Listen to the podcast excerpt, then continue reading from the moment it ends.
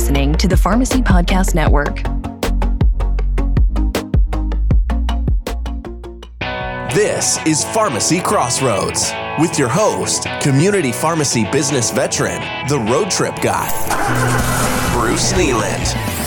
Community pharmacy is at a crossroads. Pharmacy owners across the country are evolving their pharmacy businesses and making a bigger impact on their communities.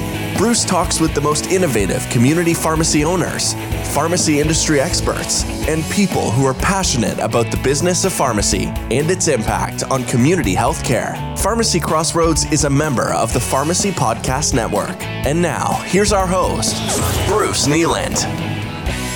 Well, hello again. This is Bruce Nealand, your host, and I'm excited today to introduce you to two amazing industry people. But first of all, I want to tell you what we're ta- who we're talking to is Kyle McCormick, who has figured out a way, and, and listen to this, ladies and gentlemen, to run a pharmacy without worrying about a P B M. So Kyle McCormick of Blueberry Pharmacy, say hello. And is it true? Can you fill prescriptions and take care of people and not ever talk to a P B M? Yeah, yeah. Um, hi, I'm Kyle McCormick. And yeah, thanks for having me on. And uh, yes, that's true. That's what we do at Blueberry Pharmacy. We don't uh, do insurance at all. And, and and that's remarkable. And you'll tell us a little bit more about who you are and how you came up with this idea in a minute. But next, I want to introduce you to Robin Amberg. Robin is a, ah, Robin, give us your title and tell everybody who you are. So I am a Senior Director of Strategic Business Development for Prescribe Wellness. I've been working with them for almost ten years now, focusing on how to support community pharmacies and how to help them run their pharmacies more effectively in delivering patient care. So um, I'm excited to, to be here. Thank you. You bet. And so Kyle, back to you. Uh, Blueberry Pharmacy, um, you've owned it how long and where is it? Yeah, Blueberry Pharmacy is located in the North Hills of Pittsburgh, and we opened March twentieth of twenty twenty. So right before, right as the pandemic. It's a great time to open. Yeah. yeah. Friday before our state shut down. So no better time. So it it when when you opened, did you have this world-crushing idea to do it without a P B M and to be a cash-only pharmacy? Or, or you had certainly come from working, I, I think I remember Gatti Pharmacy, um, kind of an important one in the state of Pennsylvania for years. How did you get to this point? And we'll get to what you're doing in a minute, but how did you get here?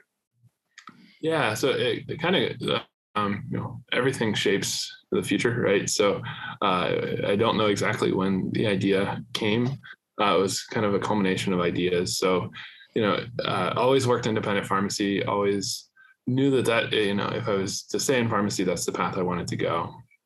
And so, you know, even going back to pharmacy school, the idea of owning a pharmacy kind of got in my head whenever my friends and I entered the Pennsylvania Pharmacists Association uh, business plan competition, and we ended up winning. And so that was like uh, affirming that, you know, hey, possibly, you know, we could do this, right? Yeah. Uh, and so, you know, did the competition and uh, got the itch to to kind of eventually own my own pharmacy. And then, as you mentioned, did a residency with Yaddy Pharmacy, um, was head of clinical, um, following residency, head of clinical operations there, and um, also staff pharmacist. So I got to see the ins and out of pharmacy and also kind of the trends that were kind of alarming to me as somebody wanting to open my own pharmacy or run a pharmacy.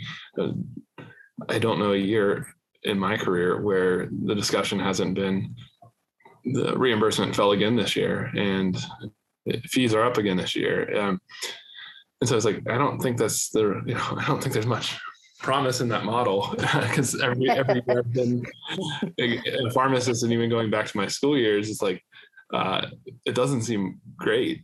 Uh nobody likes it. Nobody talks about how great, you know, running it seems a- counterintuitive right to fill prescriptions and lose money. Yeah yeah definitely yeah so, so that that um you know I didn't see a future uh, where th- where that was super promising. So I was like, well, I still want to own my own pharmacy. And uh, I think back to uh, a Medicare patient who came in with um, g- generic Vesicare prescription, Solifenacin, and her copay was going to be three hundred dollars for a thirty-day supply. And this is a patient with Medicare, which is supposedly like, you know, well, we want Medicare for all, right? So this is supposedly what we're we want for America's. Uh, but yeah, I was like, I was holding the bottle in my hand and I saw it only cost five dollars for the pharmacy. So how is, uh, how is there not a world where it just makes more sense to just charge a patient, you know, fifteen dollars, twenty dollars for that same medication? Patient walks away not having to shell out two hundred dollars. We make still, you know, a margin that covers our costs. Um, so is there not a world where we don't need to involve insurance in order to offer fair and transparent prices to patients? So, you know, those are some of the big driving factors. If I look back on pre-Blueberry, kind of what led, led me to, you know, experimenting with this model. The other thing was uh, we also have a membership here at Blueberry, and I'm sure we'll get into that a little bit. But that actually, um, Stephanie, my boss at Gatti Pharmacy, kind of allowed me to explore that idea of membership. If we look at, there are several trends of membership, you know, working in pharmacy, but also definitely other industries. So if we think about, like, you know, probably um, Amazon really pioneered the idea of membership um, and took it at scale. I'm sure there were definitely people that pioneered it before Amazon. But, you know, taking that into healthcare, the idea of direct primary care, they have memberships. The idea of um, C V S Care Pass, um, where they have a membership. Um, there's uh, GoodRx Gold. Um, so there's a number of memberships. So I got to explore the idea of putting a membership in into an independent pharmacy.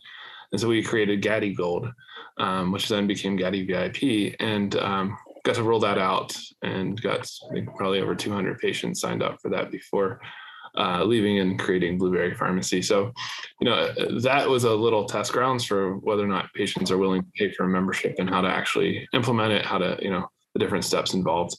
Uh, so definitely took some learnings there before um, coming and launching Blueberry Pharmacy. So definitely had a, a number of, you know, um, realizations. And, uh, but I don't know that I really knew what I was getting into or really knew about drug pricing uh, until I actually opened it and tried figuring it out myself. So, uh, but if you're asking pre-Blueberry kind of what led me to, to wanting to open it, I think those are some of the biggest, you know, takeaways. Well, well that is an amazing story. And, and I, I guess one of the pieces of good news, it's a good thing you didn't come to a person like me or another industry uh, so so-called uh, expert and ask for ask for our help, because we would have told you it's impossible, you couldn't do it. So it's a perfect example of of somebody not knowing any better being able to do something that the smart people or the other, I, I hate to say I'm a smart person or an expert, but you get the point. I we would have said, no way, you can't do that. Um, so Robin, you got a question for for Kyle? Well, I I mean the the. I have a few, but the one that pops out to me that's the, I think, hopefully the, the most obvious, or the one that everybody is scratching their head is, is, you know, sometimes what makes the most sense is the hardest to implement. Why, why, why isn't everybody doing this? What's the downfall? What's the risk factor to this? And, and uh, what do you think, I guess, makes this work? Yeah. And I guess, um, probably possibly one of the best ways to answer that is now the post Blueberry reason. Like, no, now that we have Blueberry, what is the actual reason for doing it? And uh, so I mentioned, I, I learned a lot after opening it, because I, you know, I came in this naive, like, um, there's got to be a way to charge this patient with Solifenacin at a fair price. Like, that was the sole driving factor. Right. Post opening, I actually have more of a more of a philosophy, more of a mission behind it. In that I, I heard Robert Popovian, who's um, kind of, uh, he's, he was previously with Pfizer, helped with their, he was the V P of government affairs, something along those lines. Um, but he was on a podcast, and I heard him say the idea of, you know, these are fundamentally non-insurable products.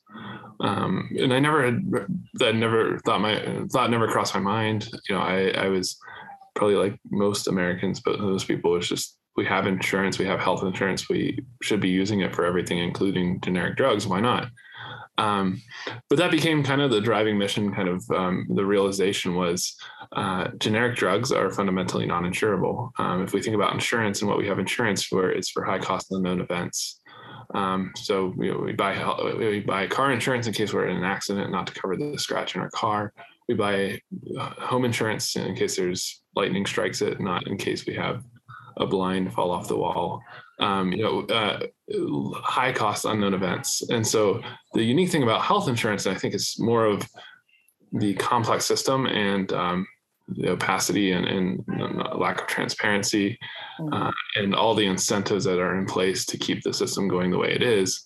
Um, we just have this assumption that uh, if we have health insurance, we have to use it.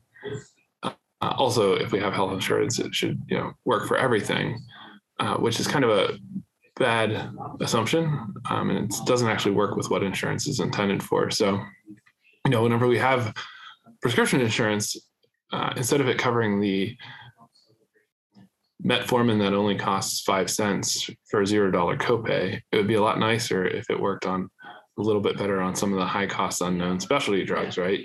Um, and so really, I think what, what what is now the driving force of Blueberry Pharmacy is that I, I honestly believe most pharmacies will transition, if not all community pharmacies will transition to this model, because of the fundamental truth, first principle, that insurance is intended for high cost unknown events, and ninety percent of prescription drugs being filled are not high cost and they're not unknown. They're, they're predictable. Every month you're going to have to take it for the rest right. of your life. Right. So is there is, which is, I mean, fantastic. It's like, you're absolutely right. My then question is, is insurance is a business model of itself, mm-hmm. right? Mm-hmm. And we know um, they're obviously a profit center. So is there is there any risk on their side that they're going to be coming uh, coming after businesses for not running the medications through insurance, or do they look at this as a positive win too, that they don't have to cover those those those medications? Yeah, I, I don't know because I'm not in the insurance right. side. Uh, if I were to guess, I think that it's kind of like, they they already know, yeah, like they, they'd have to know that no, from an insurance perspective, these are not insurable products. I think a lot of the feedback that we hear is, you know, um, the the idea of data and, and understanding the data. So if right. they're going outside of insurance, right now, right. insurance are the data warehouses, essentially. Right. Um, and so I think one of the biggest pushbacks would be the idea of, you know, lots of visibility. Things are, yeah, if things are being filled outside of the system, then we don't have a, a good idea of risk, and we can't properly manage risk, which is fair. But I think that we're we're capturing data and, and doing it in a bad way.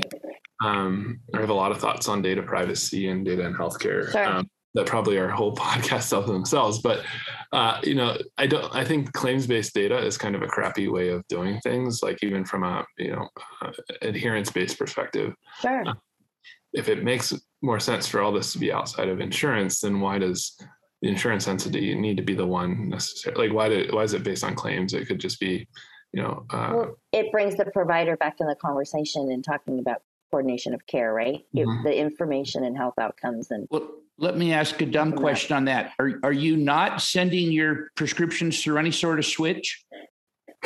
No, because then we'd have extra fees added on too. yeah, yeah. Um, but you run them through from an inventory, like you're still, I believe you use a, a pharmacy management system, yeah, yeah. obviously, for dispensing. So they're going through that, at least for inventory management and control, just not being adjudicated from an insurance claim, correct? Correct, yeah, yeah. Yeah, so so there are companies that, you know, like for us, we would still see it, you know, Prescribe Wellness using that data, so we could still support a pharmacy like mm-hmm. yours, because we can yeah. see that information. And, and I'll, yeah. And so like, that's where it's like, we could properly collect data and, and share it in a meaningful way. The problem right. is that right now it's a very one-way street with data, and that insurers derive all the benefit from it and don't share Correct. it. Correct. So um, the idea that, you know, if we are owners of that data um, in that, and we're not actually owners. So pharmacists, this is where we're starting into data. I very much believe that pharmacists, anybody that touches data that's not the patient is custodials, custodians of that data, um, or, or kind of like stewards of that data. Sure. The true owners of that data are the, the patients themselves. Um, and so, and so, you know, whenever we start thinking about it from that perspective, there's definitely ways that we can use tools to be custodians of the data um, and properly respects patients' privacy and, you know, do um, sharing of data um, that that is more in line with that perspective. Um, that doesn't involve insurance, um, that, because there are tools like Tabula Rasa that, you know, would allow for such a thing to happen.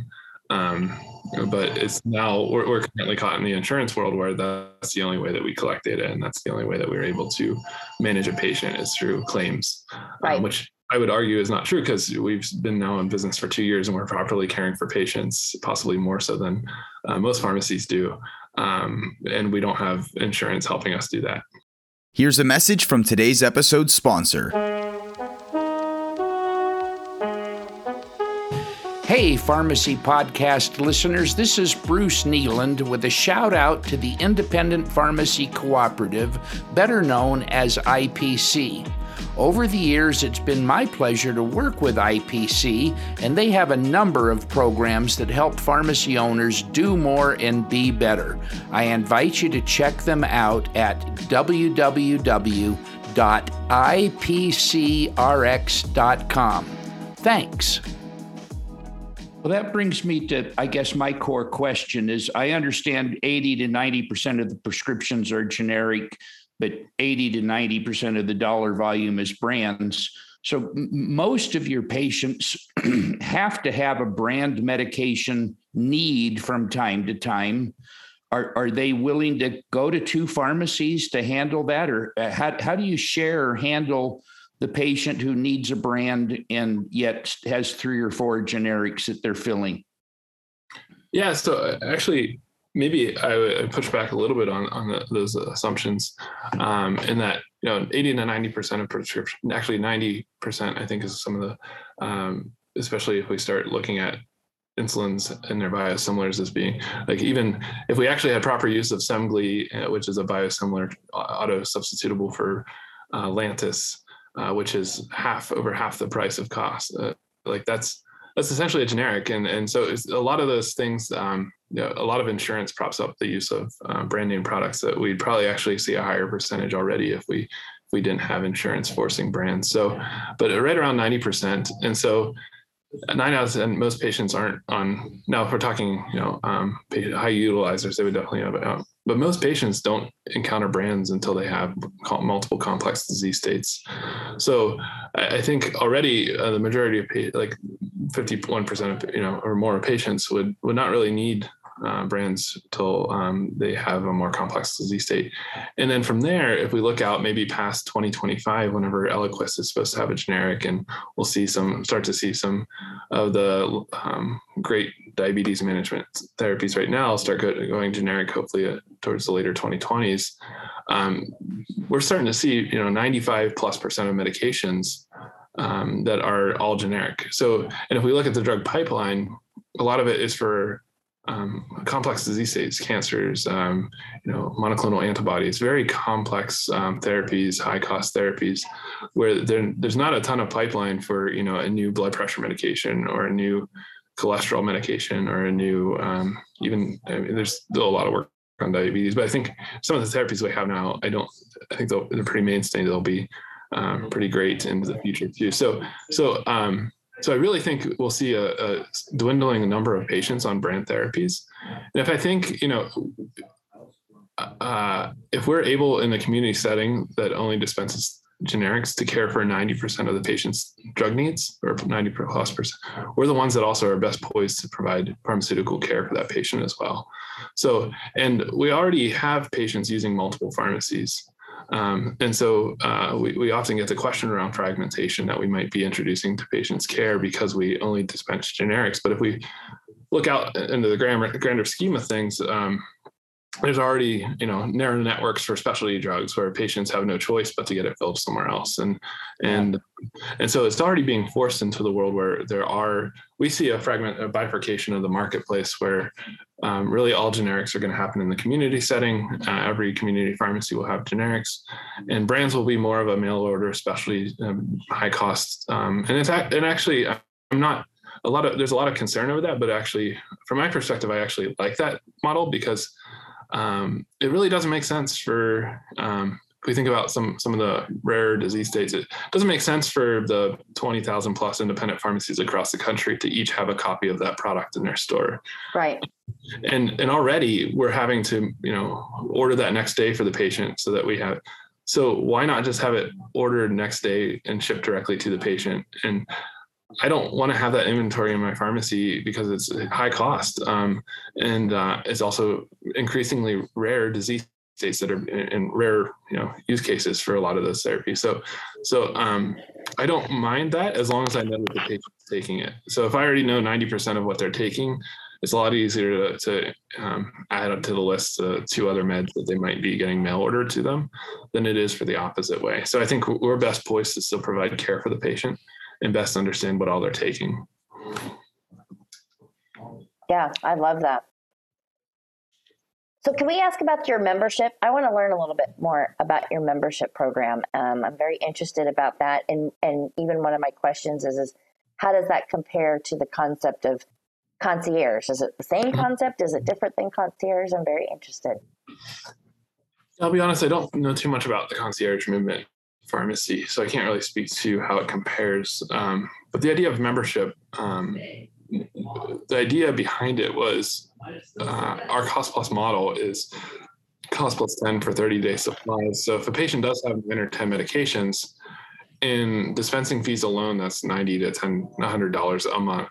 And, and I think about like the actual, what a pharmacist does, you know, the very first time we go to fill something, if it, speaking specifically about chronic medications like blood pressure, diabetes, um, cholesterol, you know, the very first time we fill something, you know, it's a much more, it's a greater lift for the pharmacist. So we're probably having to do transfers or, you know, the, the very first D U R that we do for the patient of making sure that all, all those combos are safe and effective.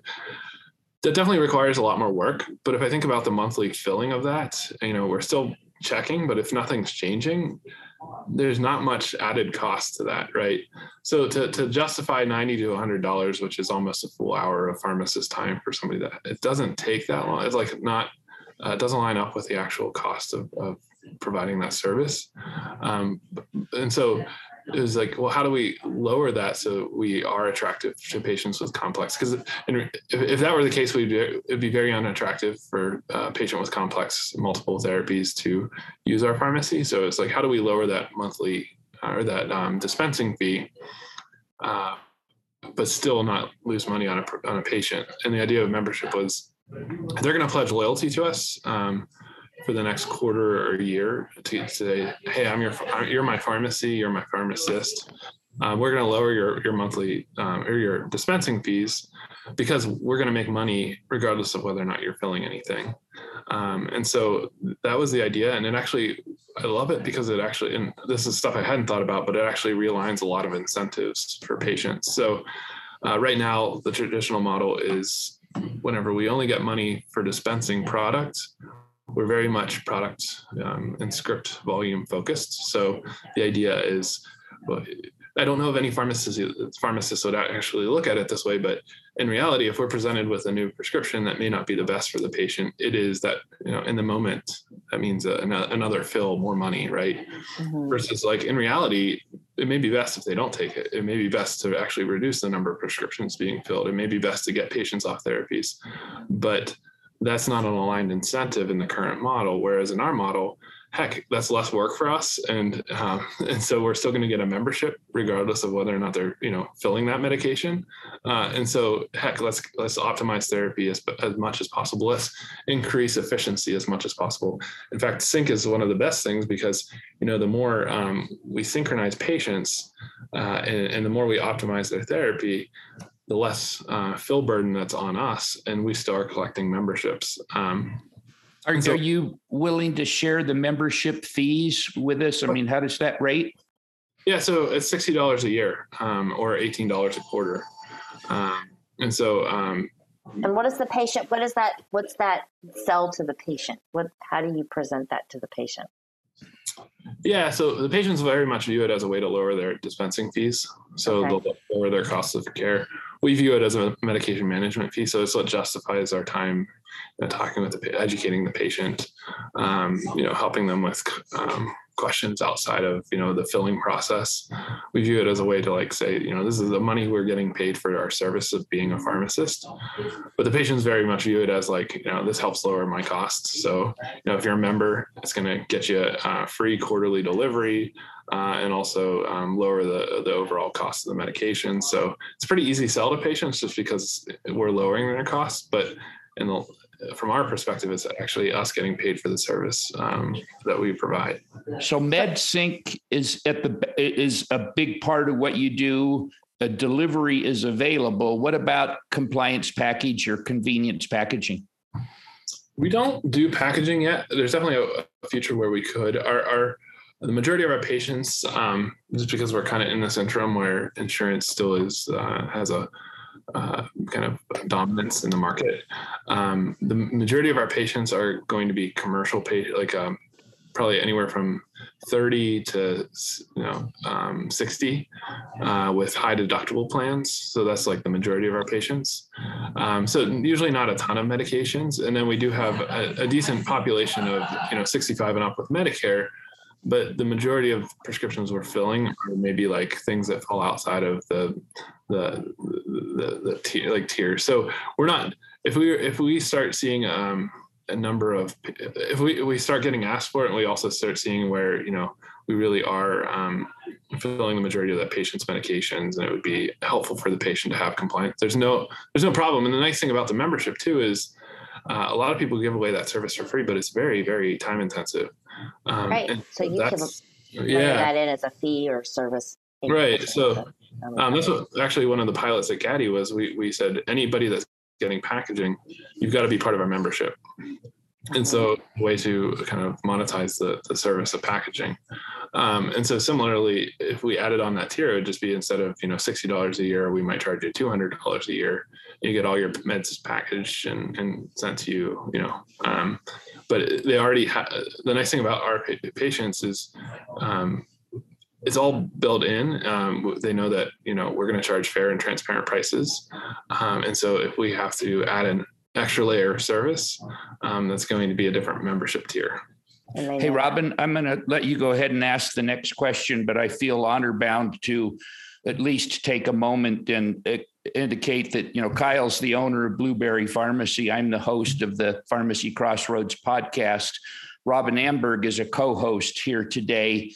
And many of you may already know, but Robin happens to be my daughter. So there's, uh, uh, I, I just felt like we needed to get that out there. Disclosure. And open. So more, more importantly than being my daughter, she's the mother of my thirteen-year-old granddaughter. So um, anyhow, uh, Robin, go ahead, ask your next question. Yeah, no, great. But I just am, my mind is spinning. I, I, I love this whole concept, Kyle. I think it's fantastic, but I also can see the, the, va- the value of future value-based contracts and the ability to get some um, payers to start paying for things like synchronization and how that just adds to your profitability even more in your model today, because again, it doesn't, it, it's just a, an exciting thing to see how, um, that really is transforming your business model, your payment model. Yeah.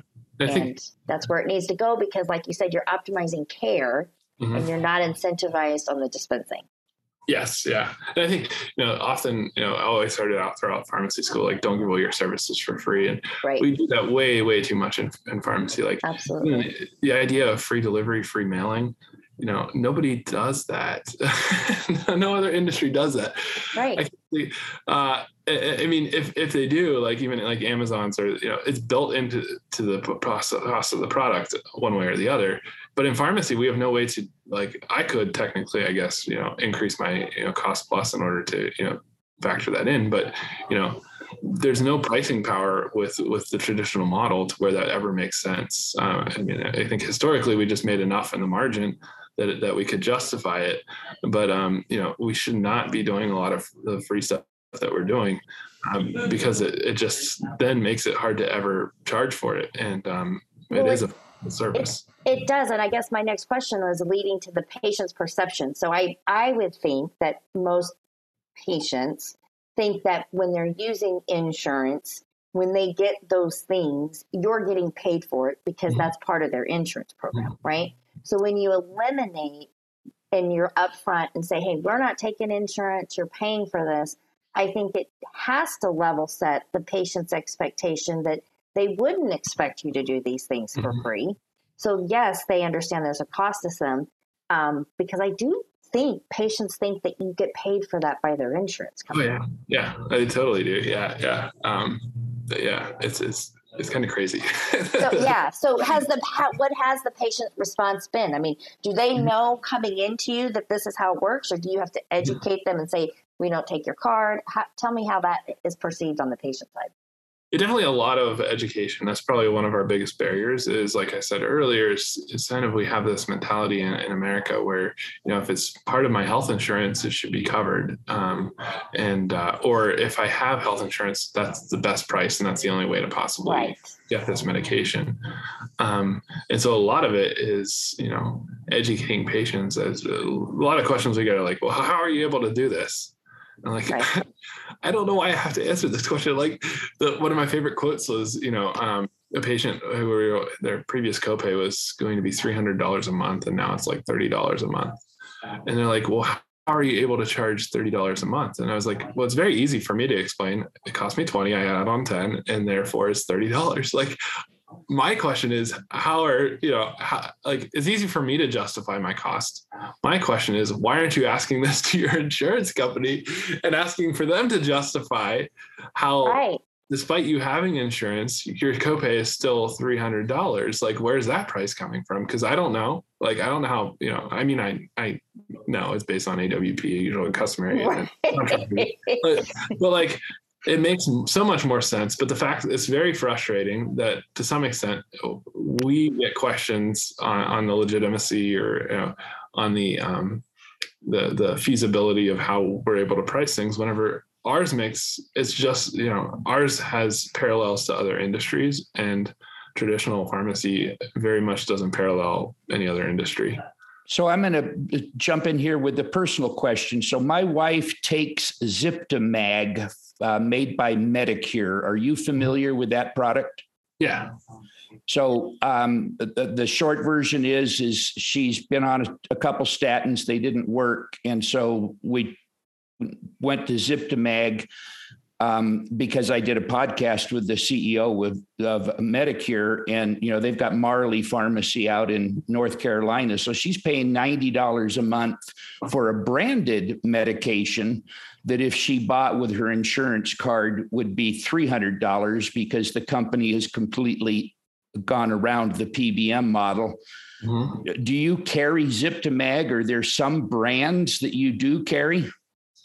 No. And I, I you know, towards the, the idea of bifurcating marketplace, um, where most community pharmacies will be dispensing generic medications, which account for ninety percent plus of a patient's medication list. Um, I don't see a world where community pharmacies, where it makes sense to carry brands, um, just because um, it's a lot, it makes a lot more sense to warehouse um, and send directly to the patients that need those specific products. Um, for the, the great example is Lipitamag. Um, Marley is a mail order pharmacy, I think licensed in all fifty states. So it makes a lot of sense just because it's not that common. I actually have never seen a script for Lipitamag.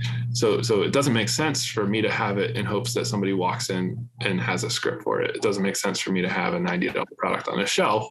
Just, you know, hopefully somebody walks in.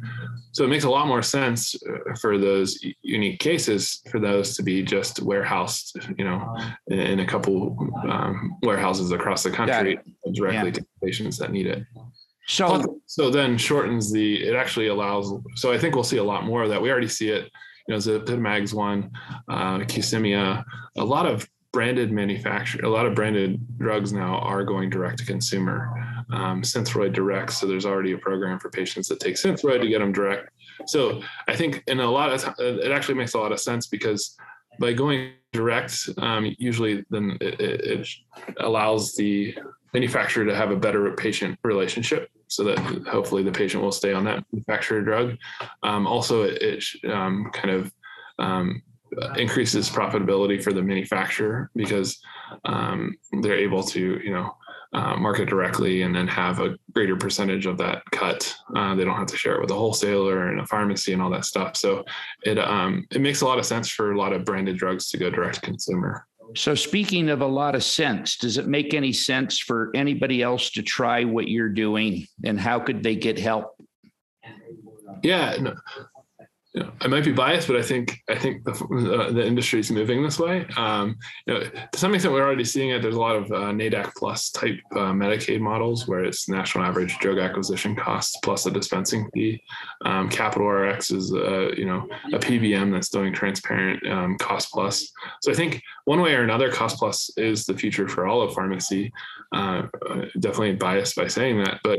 Um, so I think it makes sense for every pharmacy across the country, if they want to persist into the future, to have cost plus be part of you know, the strategy. It doesn't, it doesn't make sense. It never made sense to me why we wanted four dollars for Lisinopril and accepted, or, or even a greater example is like forty-one cents is acceptable for filling a metformin.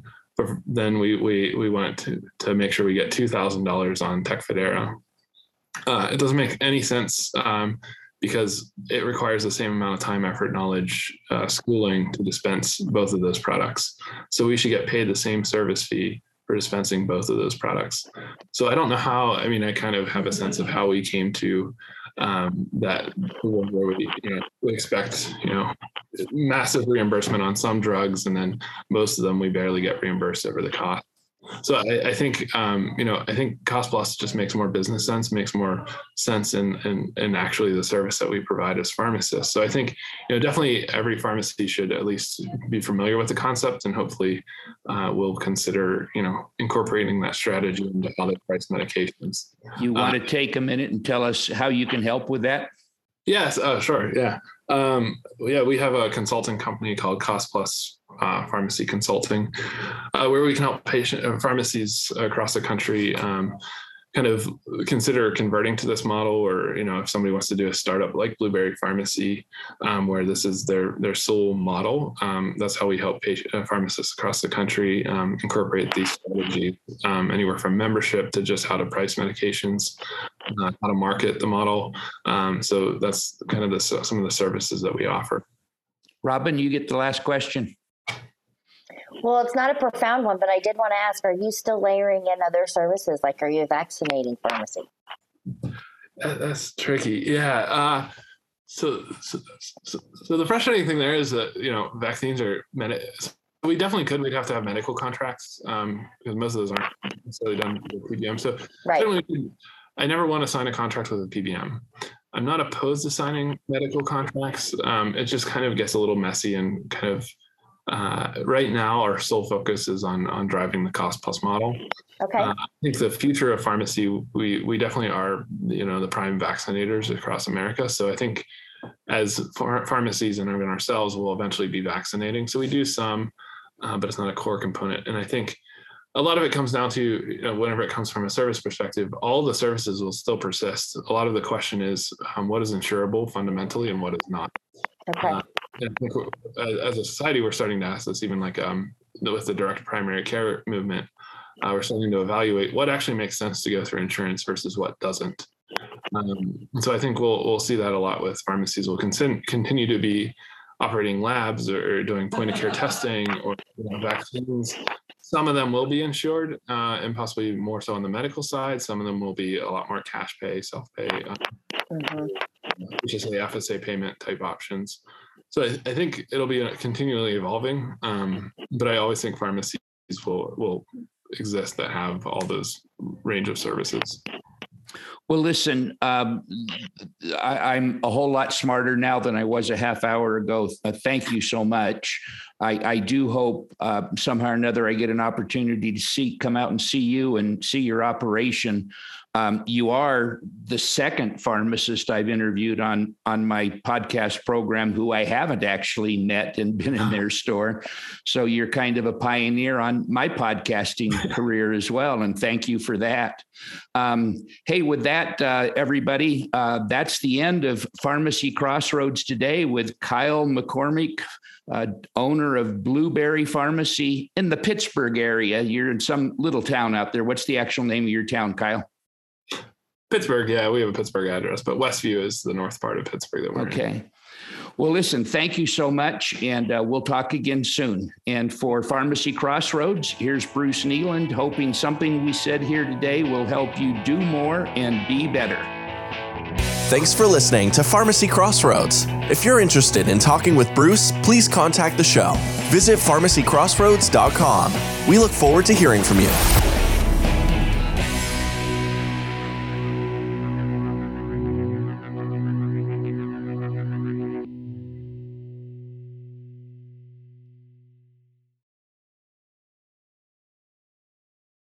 This podcast is a part of the C-Suite Radio Network.